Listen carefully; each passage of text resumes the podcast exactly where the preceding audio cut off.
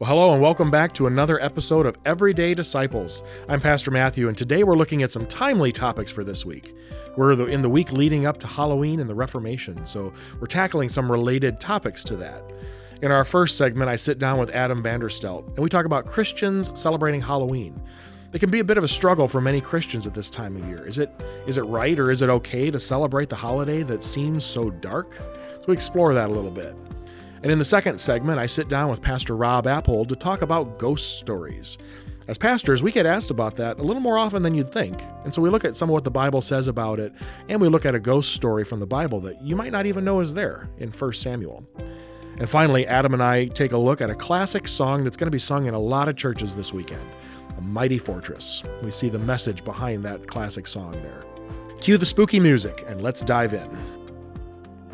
Well, welcome once again. I'm sitting here with Adam Vanderstelt, and uh, today, you know, this this being the week leading up to Halloween, uh, thought it'd be a good idea to kind of tackle a, a, question that comes up in the hearts and the minds of a lot of Christians uh, around this time of year: is is it okay? Is it is it right for Christians to celebrate Halloween? Mm. Um, I don't know about you, Adam, but um, every once in a while I encounter that from from Christians. I see that online in lots of different places of of Christians saying that it's wrong, right, for us to celebrate Halloween. Mm-hmm. Have you encountered that before? Uh, so I do remember um, that actually being a, a, kind of a thing. So I grew up in the like mid '90s, early 2000s. This was around like the same time where like um, like games like Dungeons and Dragons and Magic cards were getting kind of like attention by the Christian community. Like, are these things evil? And I think like Halloween kind of got wrapped into that. That was even around the time of like Harry Potter too, right? Well, the well, yeah. was Harry Potter kind of later two thousands, I think. Yeah. yeah. somewhere around there. Because I remember a lot of the conversation of like witchcraft and stuff associated mm-hmm. with that, and Christians shouldn't read that either. Which I, now I I'm just not a big fiction fan. I haven't read Harry Potter, but um, I, I do know like it has an awful lot of Christian undertones in there of those themes of redemption and sacrifice and all that stuff. Um, so yeah, that's a whole that's a whole other podcast we could get into. um, but yeah, it, you know, it seems like one of those things to me, at least. Now, now this this wasn't the case in my family. Um, we never really talked about like the whether it was right or wrong to mm. celebrate Halloween. Um, you know, my family didn't make a, a huge deal about it, but uh, I think for for a lot of Christians, it almost sort of feels like if they're going to celebrate it, they kind of have to celebrate it. Um, you know, like in a in a restrained way because we don't want to we don't want to give the impression that we're just like all in on this thing. And, right. I, I, think I don't know. I, I, think for some folks it it feels like it's a celebration of Satan, of the occult. Um, I think there's there's ideas that it comes from kind of a pagan background, and so it's a pagan thing. Hmm. It's not a Christian thing. So hmm.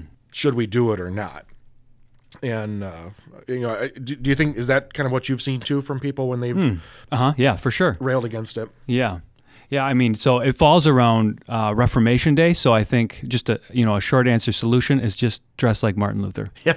Right. yep.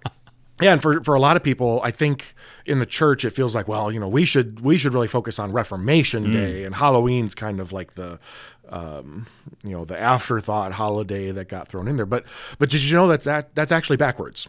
No, I didn't know this. Tell me this. Yeah, so um, doing a little bit of just I didn't do a, a, real deep dive into this, but just sort of looking a little bit at the history of Halloween.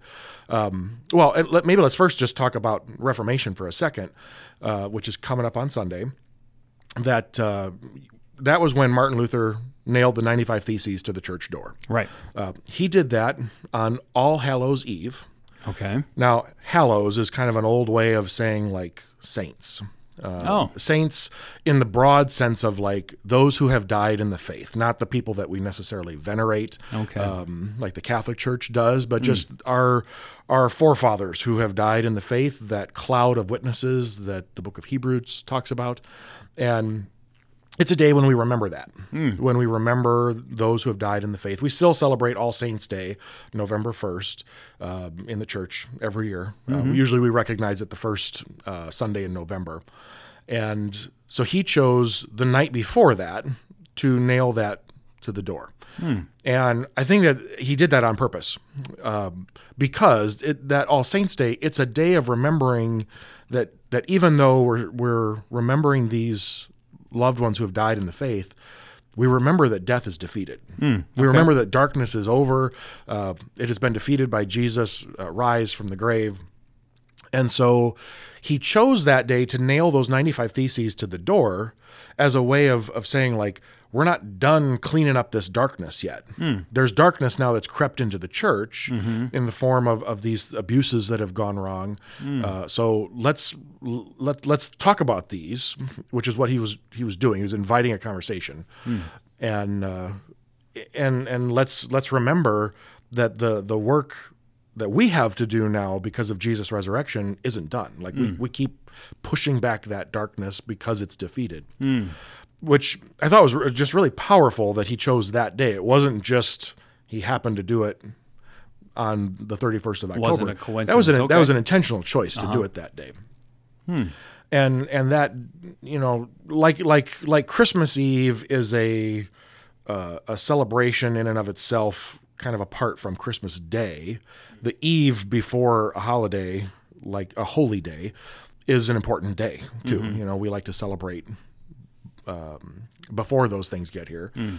And now in modern days, it's certainly morphed into the you know we dress up in all sorts of costumes and go around trick or treating.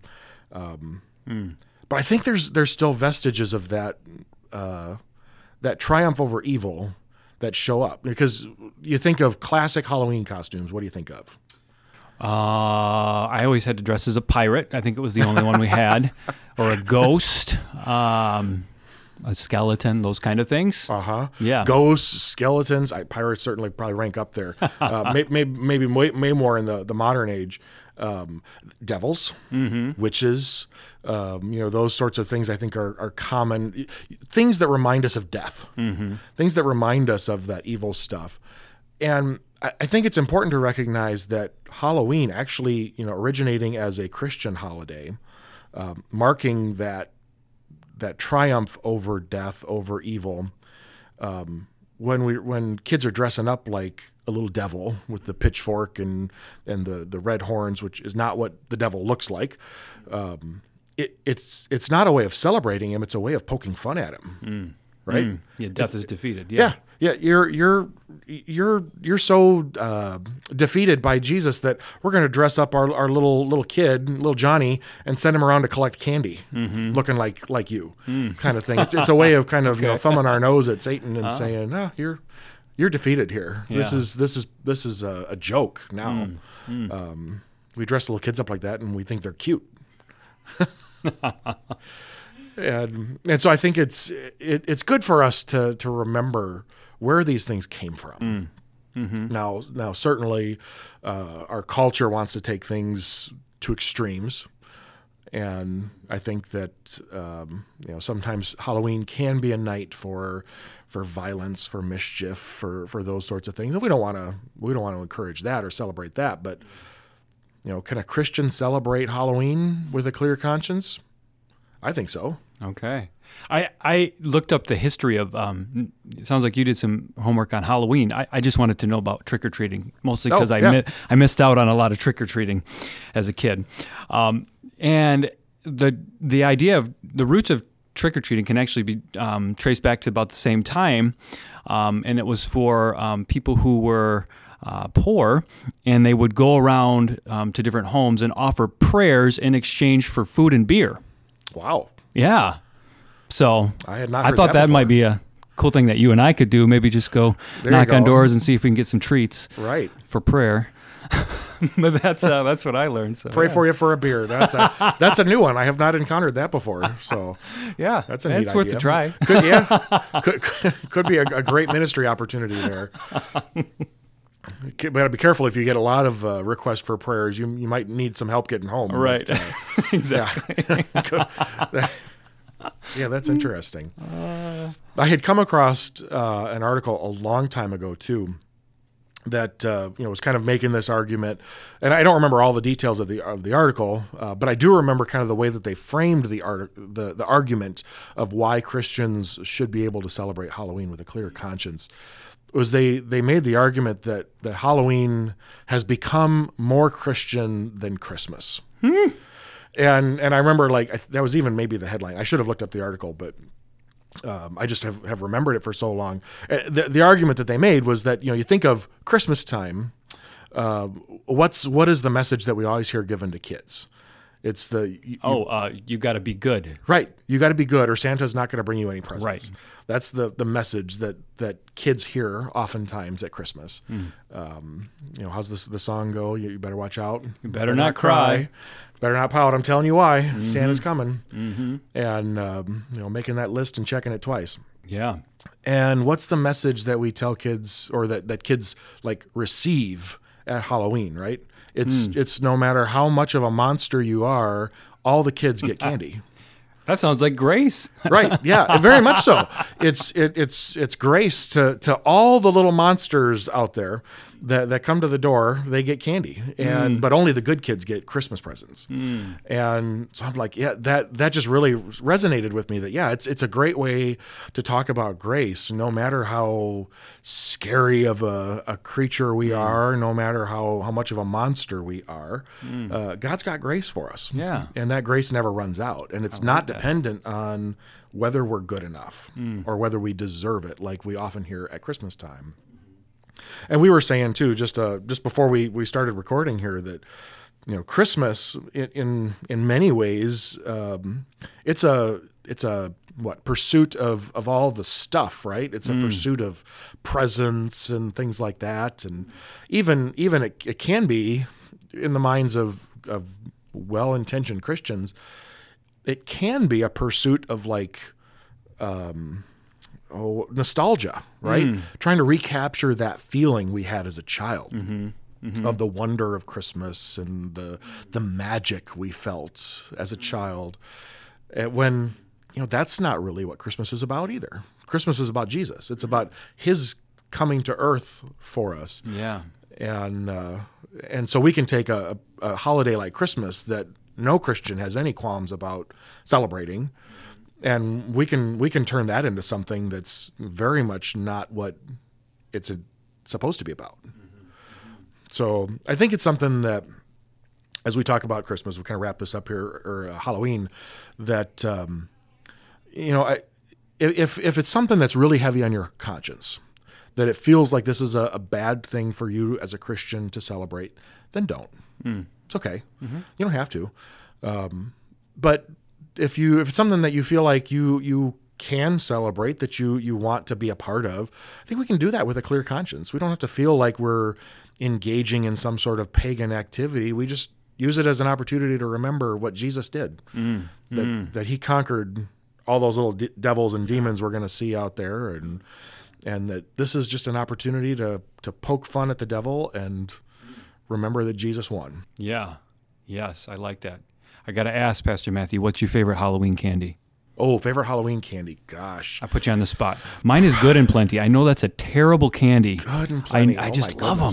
I just love them though. Those are those the licorice ones? They're the black licorice ones. oh my gosh. Mm, Oh, delicious. Nope. Mm-mm. Black licorice is like gross. Um, Disagree. I would have to go with like uh, Reese's peanut, butter, peanut butter cups. I'm, I'm a big chocolate peanut butter fan. okay. Um, or like chocolate and caramel, anything like Twix Any- or ooh, anything like that. I like those. okay. Really, there's there's not a whole lot of Halloween candy that I'll turn down. All right. Equal opportunist. Yep. Very good. All right. Well, you can have all the good and plenty. I'll I'll take the Reese's. so. All right. All right. Well, good talking with you, Adam. And uh, yeah, look forward to celebrating Halloween this weekend.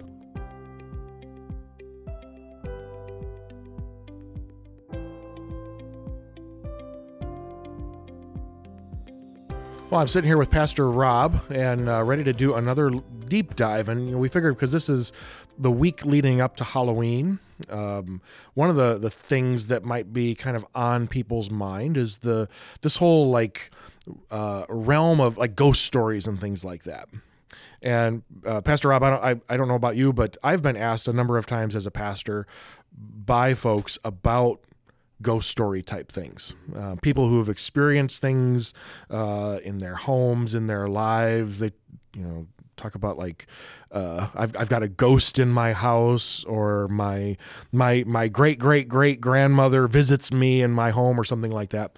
Um, and and have you been asked those sorts of questions Oh yeah, before? Uh, absolutely. People more. Uh, I would have to say curiosity. I don't remember anybody thinking they had a ghost in their own home, um, but we do have a member of our church from Horicon, Wisconsin, which has a famous. I believe it's a supposedly a haunted. Is it a Lutheran church even? But there Oh. was a quite a quite a deal on Horicon, Wisconsin. Um, spooked. I'd have to look it up now that. Oh, no, I've never heard of that.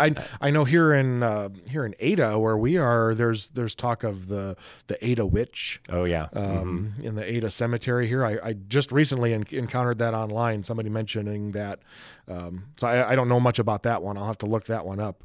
but, But, certainly fascination with it, Yeah. curiosity about it, can get into fearfulness, and uh, unfortunately, it can lead in some cases. You know, it breaks through that firewall where it just becomes an obsession.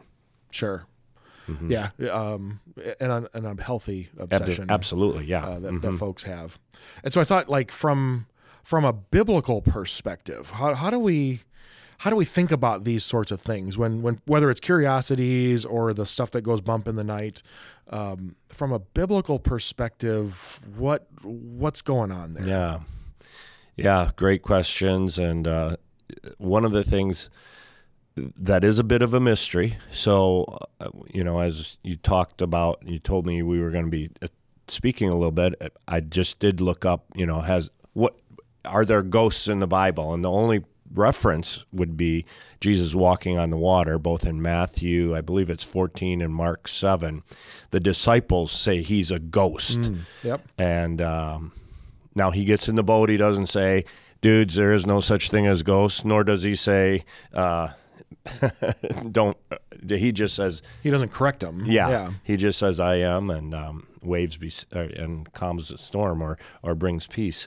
Uh, climbs in the boat with him. That's, so that, that's interesting because I don't think I've I don't think I've heard anybody really um, kind of press into that aspect of it. You know, usually it's that we move so fast from from them thinking that it's a ghost to oh nope, it's really just Jesus, and we don't really think about well why did they think it was a ghost? And I mean that that clearly it's like that was part of what they believed about the universe that there's there is a spiritual realm absolutely, around us. Eh, yeah, and the word phantas- phantasma is where we get phantom from. Um, but and that's the only two places that word is used. But if you know in Mark five, I don't think there's an equivalent. Is it's the demoniac that Oh, lives yep. in the tombs? Yep. And that was certainly a realm of the dead, this disembodied spirit that's still alive, roaming around on, you know, or making contact with living the living world. Um, now, there is the spiritual world and there is the physical world. And from a biblical point of view, there is a divide between the two. Yeah, my my uh, kind of I don't know if I even call it wisdom, but just sort of like response to folks when they when they talk about like because I've I've had a couple couple families mention that they think they've got a loved one who's passed on who visits them, sort of a thing. And you know, my response to that is to usually go to to Jesus' story in the Gospel of Luke of the rich man and Lazarus Okay. passing away. And you know, just as a quick summary, you know, the rich man, Lazarus, they die. They both kind of go off to their respective destinations. The rich man, um, you know, basically goes to like hell, as we would say it, and is in torment there and wants like send somebody back to warn my family about Yep. this. And and Abraham, who's who's with Lazarus on the other side of this divide, says, "No, you know, there's there, that's not that's not possible." Um, you know, so it's is it a loved one that's there? My thought, my reaction, I think, in from Scripture is no. Uh, I, I don't think we have any word of, of God that promises us that our loved ones can can interact with us once they have passed away. They're with Jesus, um, Absolutely. and And, and and they wouldn't they wouldn't necessarily want to come back either. They're with Jesus. Why? What better place to be? Right. Um, we'll be there soon enough, and they don't need to come back here to visit us. Thanks. And I, I wanted to make clear that we do mention what Scripture definitely says because we're entering into a area that's yeah, it's a little mysterious. I mean, we don't know some of this stuff. Scripture definitely tells us that after death, you know, the the the body goes to the grave and the soul returns to the Lord who made it. Um, that part we know. Uh, the whole grandma's in heaven looking down that would be non-biblical. I mean i know it's a source of comfort for a lot of people uh, but that would not be biblical. Even it's it's maybe unrelated to the ghosts side of things, but like I, I hear people talk about it's kind of a common cultural thing of like when a cardinal shows up, it's a loved one. yeah. You know and that's that's not it either. you know that, that's just a bird. Yep. it's just a bird that's there to visit you. If it reminds you of your loved one Thank great. you. if that brings comfort great. But it's not our, our trust isn't in the fact that that bird's out there. Right and thank you for bringing up the lazarus and uh, the man uh, does he even have a name? And he doesn't. And i think that's one of the most important parts of that story is Right. this rich man is just called son yeah. by abraham where the the poor guy is actually given a name and the whole point of that and there's a little ambiguity in that. Is this a real event or is this a parable? It's not called a parable but it certainly reads like a parable. The whole point of that is you have moses and the prophets. You have the word of god. That's your surety not your feelings or your you know delving into you know spirit spirit matters Yep. uh, on that. So we're we're told our loved ones are in the hands of the Lord, and we're told scripturally, don't dive into that stuff.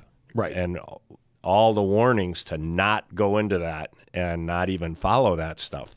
So while it's a matter of curiosity, I think we have to keep those te- those uh, foundations in tandem. and probably good too to, to think about like so it, it's not your loved one that's coming to visit you but maybe it is still something and the, the something that it could be is we know in that spiritual realm that's out there there are fallen angels uh, you know satan and his minions that uh, well, one, they've had all sorts of time to learn human behavior, to to learn how to imitate people, um, and so I think they could certainly pretend to be your loved one, and you know, for the purpose of distracting us, of of pulling us away from what God would have us to be about, and to to cause us to put our hope into something else that's not God.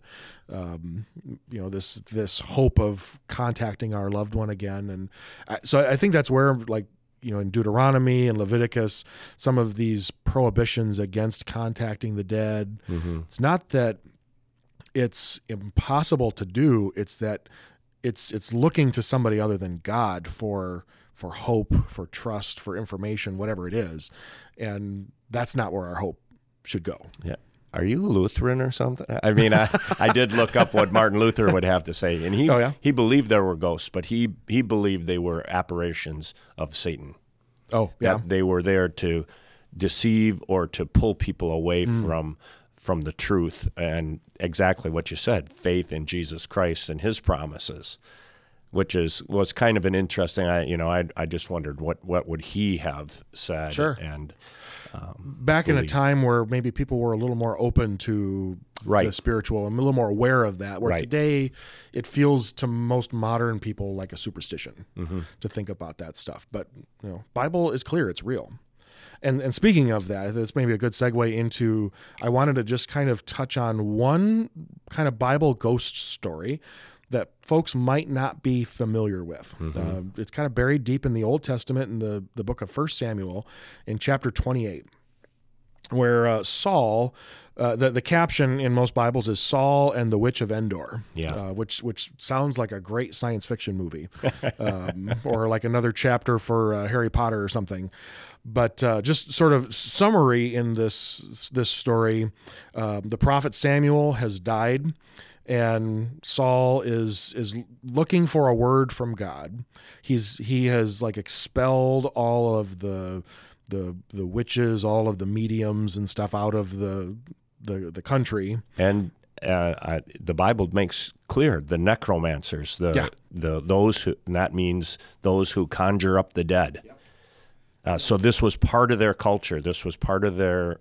Uh, Isra- the Israelites were never supposed to delve into it, but that they were in the land, that they were. This was a known thing, Mm-hmm. and as you read the story, literally wasn't all that hard. Although he expelled them, it was pretty easy for uh, Well, and and Saul to find this person. you know in the in the Old Testament law in Deuteronomy and Leviticus, those people were supposed to be put to death. Exactly. And he does he just goes halfway and just kicks them out. Right. Well, it comes time where he he's looking for this word from God. He wants to in, in- inquire of the prophet. There's no prophet now, and so he goes to find this necromancer, this medium, who can bring back Samuel. And uh, so Saul he disguises himself. He goes to this lady by night, and I'm just going to read a couple of verses here. Um, this is starting at verse eight of chapter 28 of First Samuel. Um, so Saul disguised himself, and he says, "Divine for me a spirit, and bring up for me whomever I shall name for you." And the woman said, "Surely you know what Saul has done." So she doesn't know that this is Saul. How he has cut off the mediums and the necromancers from the land. Why are you laying this trap for me to bring about my death? But Saul swore to her by the Lord, As the Lord lives, no punishment shall come upon you for this thing. The woman I love that. Right. he invokes God in his right. I'm about to do this thing that God has told us not to do Right. explicitly, but yeah. yeah. Saul's Um, an interesting cat. Yeah. So the woman said, Whom shall I bring up for you? And he said, Bring up Samuel for me. When the woman saw Samuel, she cried out with a loud voice. And the woman said to Saul, Why have you deceived me? You are Saul. So she recognizes now that you're the king. I wonder if the, even in the beginning she it was like some cheesy uh, mask or whatever he had, and she knew it was Saul all the time. But Uh-huh. the keep- the, the uh, eyeglasses with the nose Yeah. and the mustache. um, and the king said to her, "Do not be afraid. What do you see?" And the woman said to Saul, "I see a god coming up out of the earth." He said to her, She says, "I see a God." That's how the ESV puts it. I Oh, see a God. interesting. A lowercase g, Yeah, but a, a mhm. God coming up out of the earth. He said to her, What is his appearance? And she said, An old man coming up, and he is wrapped in a robe. And Saul knew that it was Samuel. And he bowed his face to the ground and paid homage. And then it goes on. There's a, a message that that Samuel brings, but this is a you know a, a- kind of a puzzling story here. It kind of leaves us going, what happened? What actually did happen here? Did did Samuel come back from the dead to speak to Saul? Is this a a spirit impersonating Saul? Right. What what have you thought about this before? Well, as I read that again, I thought it was interesting. Saul does not exactly see Samuel. Mm, He mm-hmm. sees, and I, I don't know if the witch, you know, took on a different, you know, transmorphed or whatever. Does she channel him, Yeah. or yeah? How did that work? But I think that whole, like the Oracle of Delphi, you know, in Greek mythology, or that was a real thing. But if she kind of channeled and became a different um, persona, um, but Saul certainly believes it to be Samuel, or Yep. s- hearing from Samuel. And the robe, if again the preceding thing is Samuel rips the robe from Saul, and this whole robe thing would be a trigger for for Samuel or for Saul to to recognize it's Samuel. But I do think Samuel speaks to Saul later, doesn't he? Does he speak to later Yeah. on in the verses? Yep, yeah. Just right after that, Samuel uh, says to Saul, Why did you? "Why did you bring me- disturb me by bringing me up?" Yeah. And- Leave yeah. me alone, basically. yeah, yeah, yeah. Certainly, the Bible, the Bible doesn't say that give us any indication that it's not Samuel. Um, it it presents it as Samuel. I think the fact that um, the woman really freaks out about this, like it, it almost leads you to think that this doesn't normally happen. Um, you know, maybe she's a bit of a charlatan uh, most of the time, and now that actually somebody's coming back, um, this was unexpected for her. I read that as saying it's true and it it did happen, but we're told you don't want to get into this stuff because you're conjuring up forces, powers uh, that you are beyond your Yeah, you know and, and the, and the beyond your pay message, grade. the message that's that Samuel Right. gives is is not a hopeful message here. Oh yeah, it's Um, doomed for This, this is you know the your enemies are going to overtake you, right. um, and and you'll be delivered into their hands. Mm-hmm. And so it is a it's a message of judgment that he gets. Um, yeah, it, this is it's it is very much presented. And I think you know the the commentators are kind of split on it, but most modern commentators take this at its word that Mm-hmm. this is Samuel that that God has allowed to come back to speak to Saul here to bring this message of of judgment. Um, so it, you know, I just bring it up as it's one of those stories we don't get to very often. Maybe give it a read in your Bible. Um, maybe maybe if you've got like a study Bible or something, look look at the notes there, see what it says, and and um, you know maybe think about this a little bit, but also not something that t- take it as a lesson that it's not something that we want to get into on our own. Uh, yeah, and the the other part I was going to say it's you know sin always brings disorder and chaos, and I think this is an example or another negative example of saying, you know, when we seek our own, you know, trying to get the future, and this is what Saul he wants to know: is he going to win the battle? Well, that's not for you to know, Saul. Um, but he's going to go not in prayer to God, he's going to try to get an answer from below, from the dark power Yep. of life. And the, I would say the, yeah, the Bible tells us there is that w- realm and there is that world. It prohibits us from from falling for it or seeking it, um, and it does tell us be wary of it. So, two things uh, that I would say um, it is a reality, the the dark world, and not for us to go into. But the other extreme would be uh, it doesn't really exist.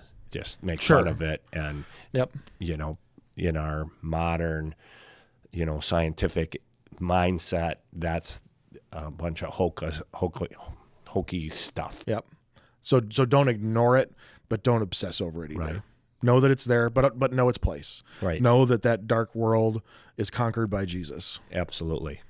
Well, and, and is a present threat. I mean, Paul tells us uh, our battle's not against flesh and blood, but against the principalities and powers and Yep. whatever he else he mentions. It, and I think that's Ephesians six. Yep. Yeah. Well, great. This is, I think, this has been a good conversation, and uh, certainly one that if you've got, as you're listening along, if you've got questions about this sort of stuff, uh, I know Pastor Rob and I are always happy to to talk about matters of faith and whatever they are. So be sure to hit us a message or or uh, catch us at church, and we'd be happy to talk about it. Thanks, Pastor Rob.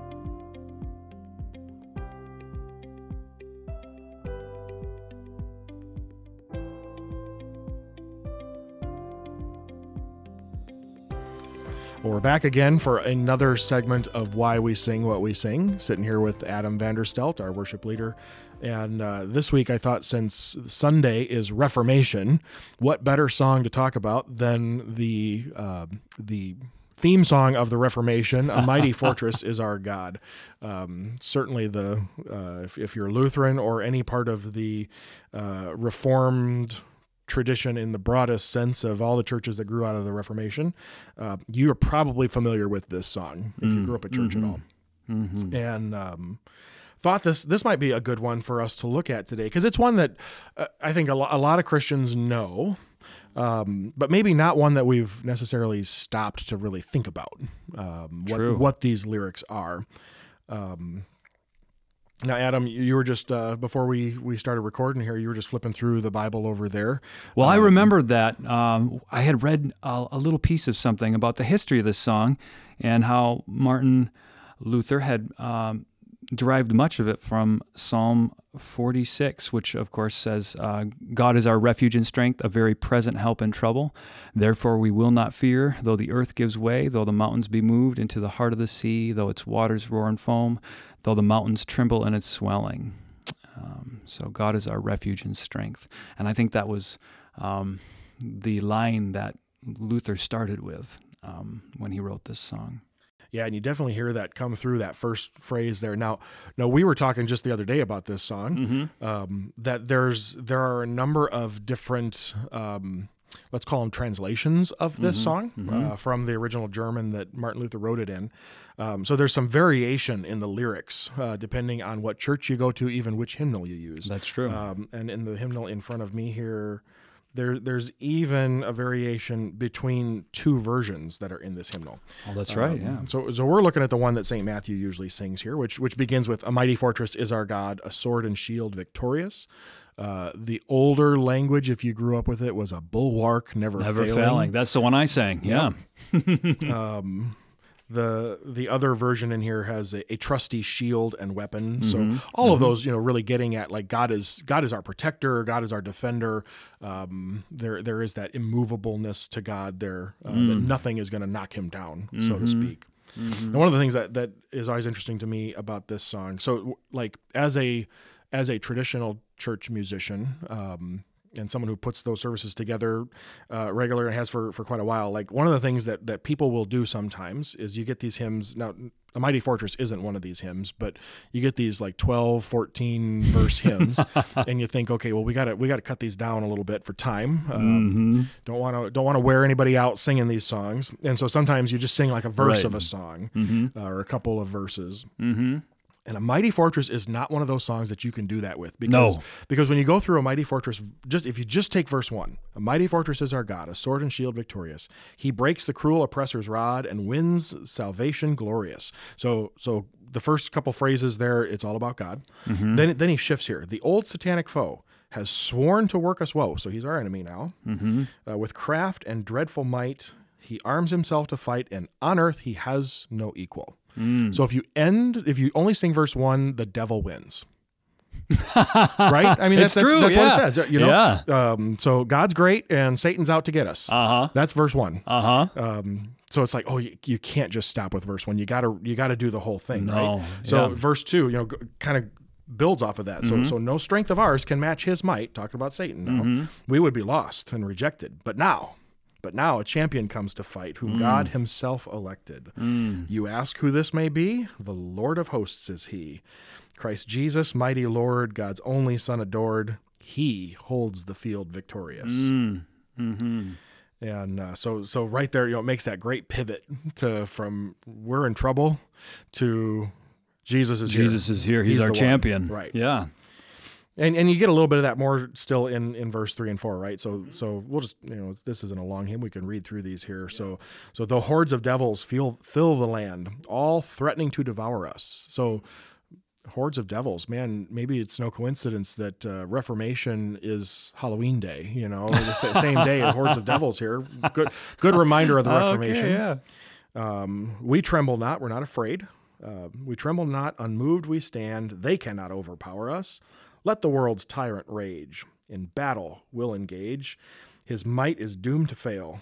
God's judgment must prevail. One little word subdues him. Hmm. And I love that that phrase there. And I don't, you know, I, I I, I took a little bit of German in high school. I don't have the German of this verse in front of me. So I would assume this is a pretty close translation of what Luther had. And, and I just love that phrase of one little word. Yeah. And, you know, in John 1, in the beginning was the, The word. Um, you know, that that one little word is Mm-hmm. Jesus. Um, and he, he is the one who subdues him. Mm. And it's, it's the word of his victory, the word of his resurrection. And so maybe we'll just finish it out with that final verse there. Yeah. God's word forever shall abide. No thanks to foes who fear it. For God himself fights by our side with weapons of the Spirit. Were they to take our house, goods, honor, child, or spouse, though life be wrenched away, they cannot win the day. The kingdom's ours forever. Wow. right? Just like man, it's it's no wonder this is one of those enduring hymns. Yeah. uh, that's really stuck around with us. Um, I mean, for one, it's it's a you know memorable and very singable melody. Um, but also just words that are so powerful, something that we need to remember all the time. So, Mm-hmm. um, you know, for those of you who are are going to be around St. Matthew this weekend, especially the traditional service where, where we'll be singing this hymn, um, or you, you hear it uh, uh, out and about in the, the, the weekend of Reformation here, um, really think about these words. Think about those words of Psalm 46 uh, God is our refuge and strength And uh, man, let that truth comfort you uh, this Reformation weekend. So, all right. Thanks, Adam. Thank you. We'll, uh, we'll look forward to doing this again.